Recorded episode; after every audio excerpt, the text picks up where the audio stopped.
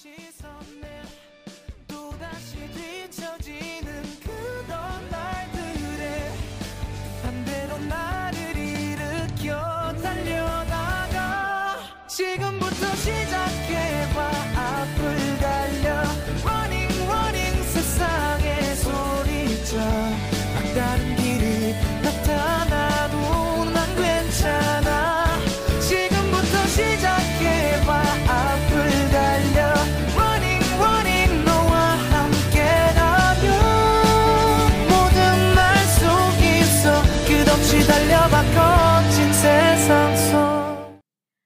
Annyeonghaseyo Yorobun Apa kabar semuanya?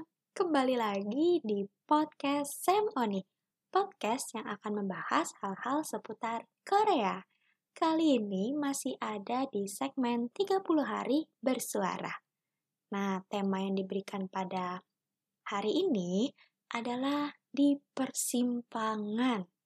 Wah, di persimpangan kalau dari segi transportasi ya, di persimpangan itu adalah sebuah simpul di mana dua buah atau lebih ruas jalan bertemu di satu titik.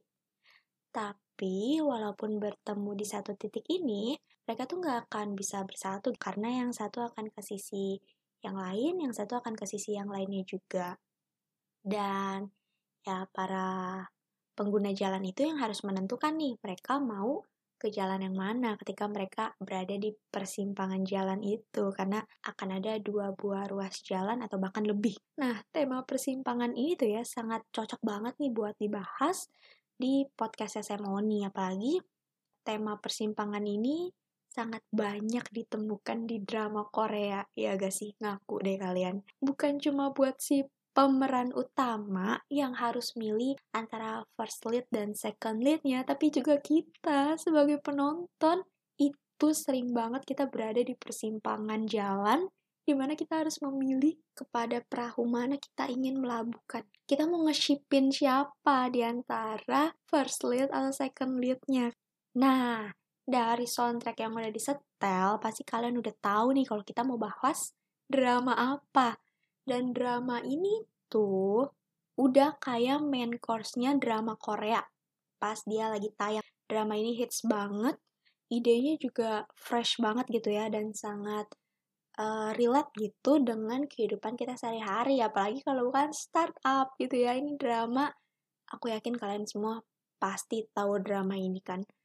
Setelah drama ini keluar tuh ya, banyak banget tuh story-story di IG atau di TikTok atau media sosial lainnya yang nunjukin kalau sebenarnya startup itu pun sebenarnya ada di dunia nyata. Dan akhirnya itu hal bagus ya kalau akhirnya bisa naik ke publik kalau startup startup lain tuh sebenarnya juga ada di dunia ini. Dan bisa jadinya mengundang para anak muda berbakat untuk berkecimpung di dalamnya. Karena kalau misalnya banyak anak muda yang akhirnya terlibat di dalam dunia startup, membangun sebuah teknologi yang hebat, wah itu pasti keren banget sih, apalagi kita sekarang hidup di zaman yang emang serba canggih, zaman yang basicnya tuh udah teknologi banget. Tapi tenang aja, di sini kita nggak akan bahas tentang teknologinya itu sendiri, karena aku sendiri juga nggak ngerti teknologi-teknologi yang terlalu tinggi seperti itu. Jadi kali ini kita ingin membahas hal yang lagi trending di drama ini tim Namdosan dan tim Han Ji Pyong. Ayo, kalian ada di tim yang mana? Siapa di sini yang di timnya Namdosan? Atau di sini yang merupakan timnya Han Ji Pyong? Atau siapa di sini yang masih galau? Ke manakah harus melabuhkan hatinya?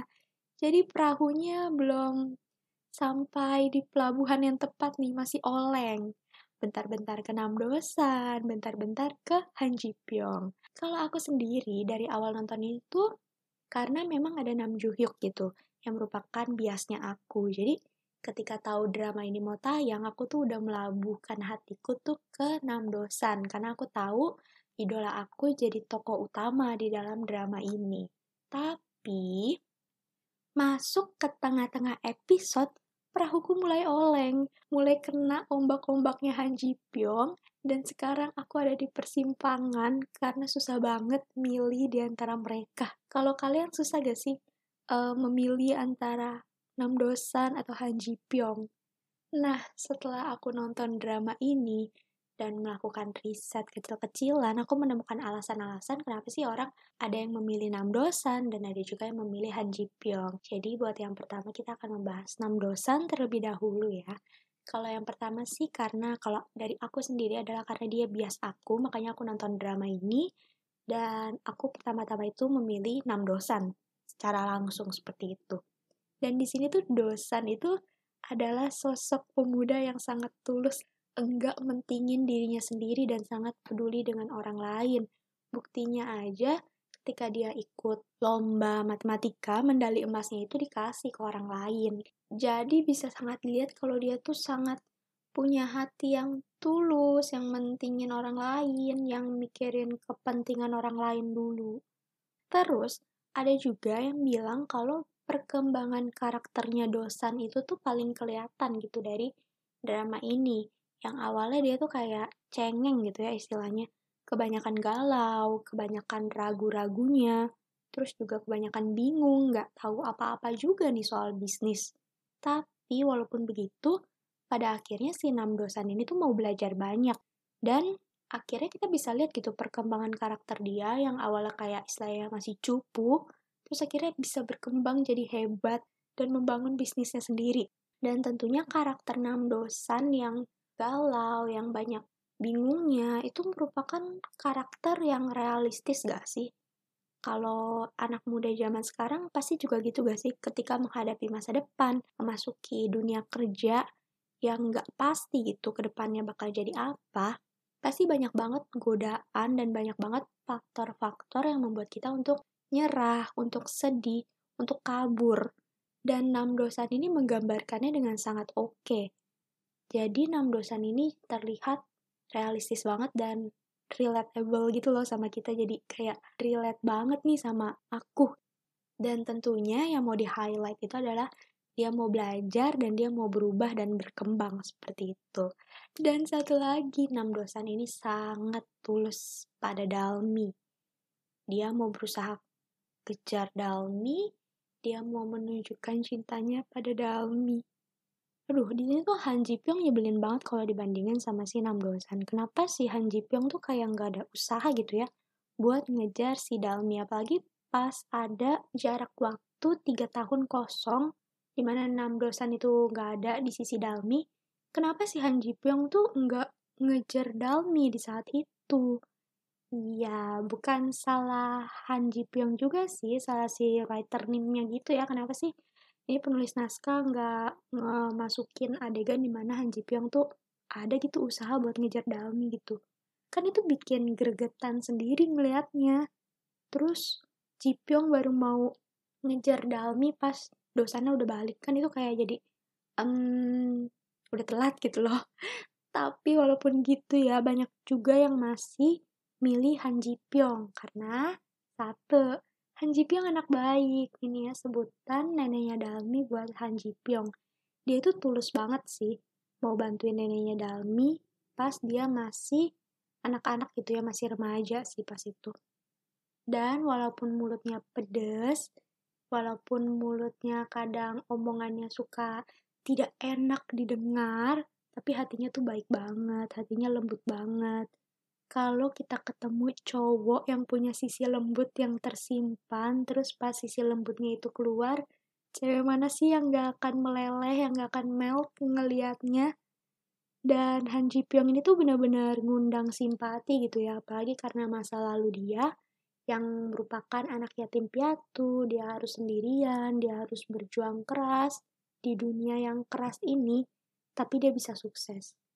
Karena dia berjuang sendirian, mungkin itu juga yang akhirnya membuat dia menjadi sangat dewasa dan juga sangat profesional. Di dunia pekerjaan, walaupun dia kenal dengan rekan kerjanya, dia tetap mengkritik jika hal itu memang perlu dikritik. Jadi dia sangat profesional di dunia pekerjaannya dia. Dan dia sangat sayang dengan Dalmi, walaupun hatinya harus tersakiti. Dan mau ngelakuin apa aja buat Dalmi bahagia. Siapa sih yang gak mau cowok yang udah mateng secara finansial, secara emosional, dan Han Ji Pyong ini tuh memenuhi semua hal itu. Jadi kayaknya mau paket lengkap yang langsung dibungkus, oh Han Ji Pyong banget. Dan tentunya, apalagi yang bikin cewek-cewek klepek-klepek ngelihat si Ji Pyong adalah Ji Pyong tuh punya bahasa kasih berupa act of service gitu. Jadi dia bakal nunjukin kasihnya dia, cintanya dia itu lewat tindakan. Kalian ingat gak sih di episode awal-awal, Han Ji Pyong itu ada bukain botol buat Dalmi. Terus dia juga ada koreksi berkas presentasinya Dalmi yang mau dipakai. Dia juga nyalain AC dong buat Dalmi. Nggak harus dibilang, nyalain AC dong. Enggak, dia langsung ambil remote sendiri, nyalain AC. Hal-hal kecil kayak gitu yang pas kita tonton tuh langsung kayak, aduh, kena banget nih. Dan dia sangat sweet banget. Cowok yang ngelakuin hal-hal kecil kayak gitu tuh adalah cowok yang sweet yang hal biasa sih sebenarnya tapi itu tuh sweet manis banget kalau dilihat. Iya gak sih? Kalian tim Jipyong pasti juga merasakannya kan? Dan hal-hal itulah yang akhirnya membuat diriku mulai oleng kepada Jipyong dan tentunya yang terakhir Jangan lupakan lesung pipinya Jipyong. Kalau dia senyum, dia ketawa. Oke, itu lesung pipi. Ah, ingin kucung, ingin disentuh rasanya seperti itu ya. Iya, kalau kalian lihat dari tadi kayaknya lebih banyak aku mengarah kepada Jipyong ya. Jadi sebenarnya mungkin perahuku mulai lebih banyak ke Jipyong. Tapi memang pada akhirnya Nam Dosan tetap menjadi milik Soldami dan Han Ji Pyong sepertinya memang diciptakan untuk para penonton. Ya, Han Ji Pyong diciptakan untuk para penonton. Hidup second lead syndrome. Tapi aku suka banget loh sama endingnya drama ini ya. Pas mereka akhirnya satu persatu ketemu gitu jalan di lobi, mulai dari Dosan, Dalmi, terus kakaknya Dalmi, terus terakhir Han Ji Pyong yang ditunggu-tunggu. Itu keren sih, mereka jalan berempat, udah sukses, udah pada keren. Dan soundtrack runningnya Gaho juga di stylein pas itu. Aku sih merinding pas uh, lihat episode terakhir itu dengan scene itu ya. Dan ternyata berjalan berempat itu merupakan scene yang dijadiin salah satu posternya startup gitu ya. Dan itu keren abis Walaupun Jipyong tidak sama Dalmi, ingat, berarti Han Jipyong diciptakan untuk kita, para penonton. Hidup second lead syndrome. Oke, itu dia pembahasan singkat. Nggak singkat-singkat juga sih ya. Tapi itu dia, pembahasan kenapa sih ada orang yang memilih enam dosan dan kenapa ada orang-orang juga yang perahunya melabuh pada Han Jipyong. Kepada siapakah perahu melabuh? Itu uh, terserah kalian ya, itu bebas itu adalah hak kalian untuk memilih mau melabuhkan perahu kalian ke mana. Thank you semuanya yang udah dengerin podcast ini sampai akhir dan tetap terus stay tune di podcast Sam Oni karena kita akan ketemu lagi di episode selanjutnya.